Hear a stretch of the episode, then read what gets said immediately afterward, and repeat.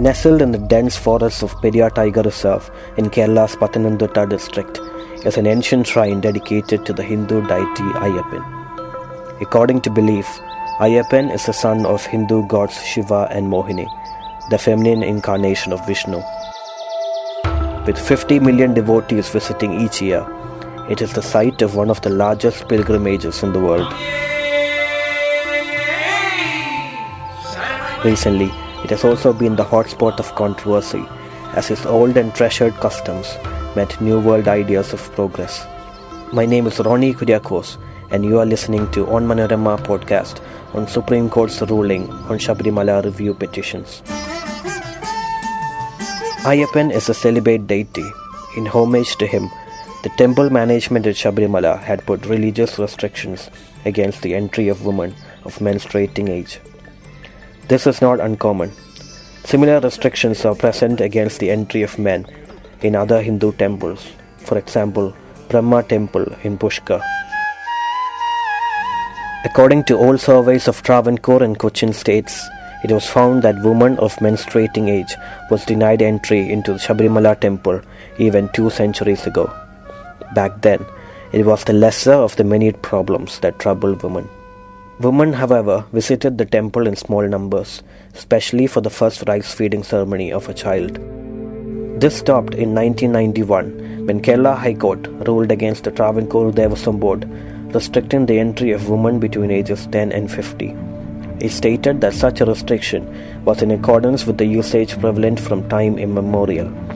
That's not all. The judges also directed the government of Kerala to ensure that restriction was complied with. 27 years after women were restricted entry, the Supreme Court of India, in a 4 1 majority decision on September 28, 2018, overturned this ban, stating that it was not an essential part of Hinduism and instead a form of religious patriarchy.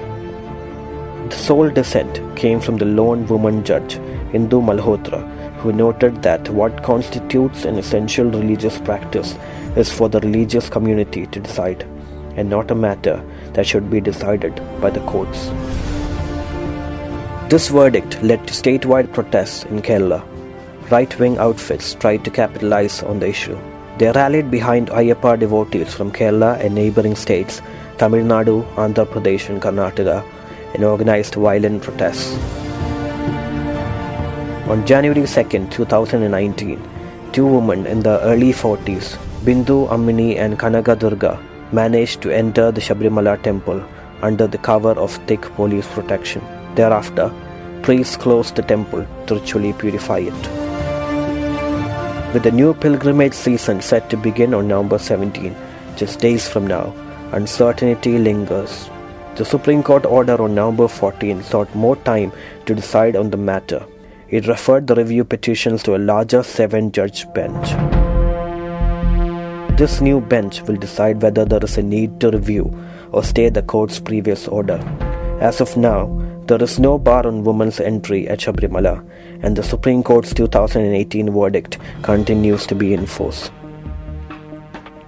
Opposition leader Ramesh Chennithala hailed the Supreme Court order as a victory for Congress and their party coalition UDF.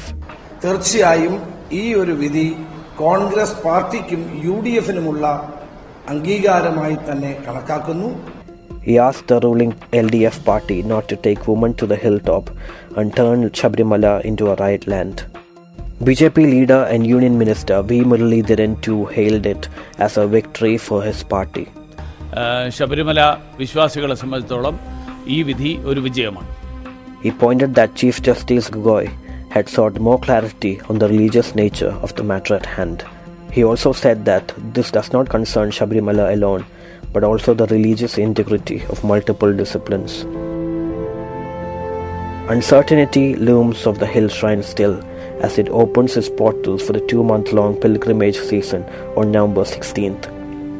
Women may enter the shrine.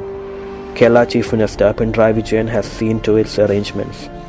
Over 10,000 police personnel has been deployed in the area to ensure that there are no untoward incidents.